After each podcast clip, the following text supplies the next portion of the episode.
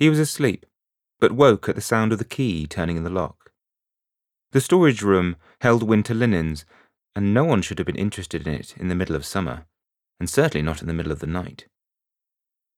By the time the door was open, he had slipped through a square hole in the stones of the wall and soundlessly closed the metal door that covered it.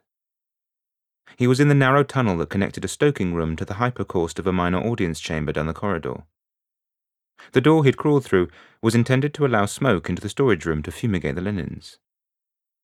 Moving quietly, he inched down the tunnel to the open space of the hypocaust. Squat pillars held the stone floor above him. There wasn't room to sit up, so he lay on his back and listened to the thumping noises like drum beats as people hurried across the floor of the audience chamber over his head. They could only be looking for him. But he wasn't particularly worried.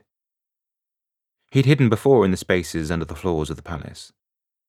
His ancestors had used the tunnels of the hypocaust to hide in since the invaders had built them to heat their new buildings hundreds of years earlier.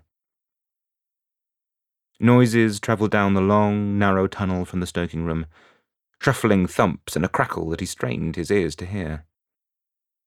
A fire was being lit in the furnace chamber.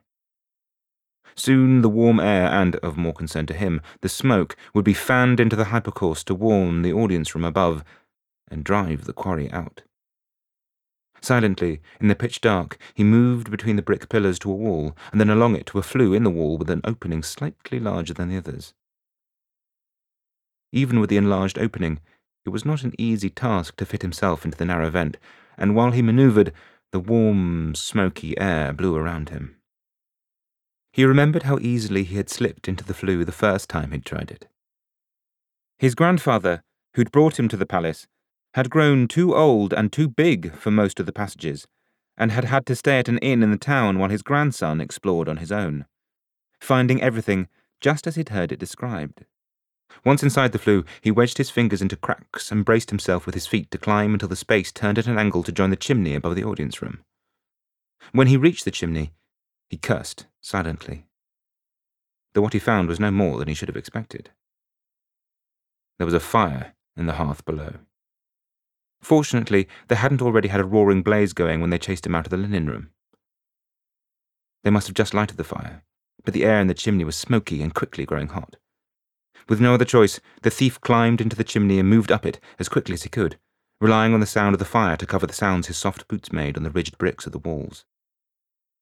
The chimney was much wider than the flue, and the ridged bricks were intended to be climbed easily by sweepers. He went on until he reached an intersection where several chimneys came together into a much larger one that rose to the roof of the palace. The chimney was warm and filled with smoke, but instead of climbing it, he turned to another opening and climbed down.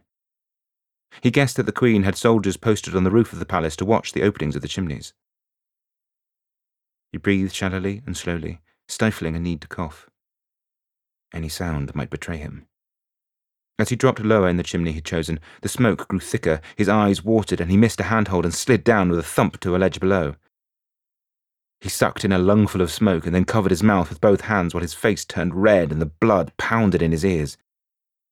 The breath trickled out between his fingers and he breathed in again more cautiously, but his throat burned and his head swam. His breath came and went in huffs of suppressed coughs. He was on a ledge where the chimney divided into smaller flues that led down to several different rooms. He closed his eyes and listened for sounds. But there was no shouting, only the muted crackling of the fire somewhere below. He poked his head into one chimney after another, debating with himself before choosing one he hoped led to the stateroom of some foreign ambassador too prestigious to be disturbed in the middle of the night by soldiers wanting to light an unnecessary fire in his hearth. The chimney he chose descended from the main one in a long, shallow slope. Once he was away from the main chimney, the air was free of smoke, and he stopped to draw grateful breaths until his head cleared. When he reached the turn where the chimney dropped straight to the hearth below, he paused and settled himself to wait.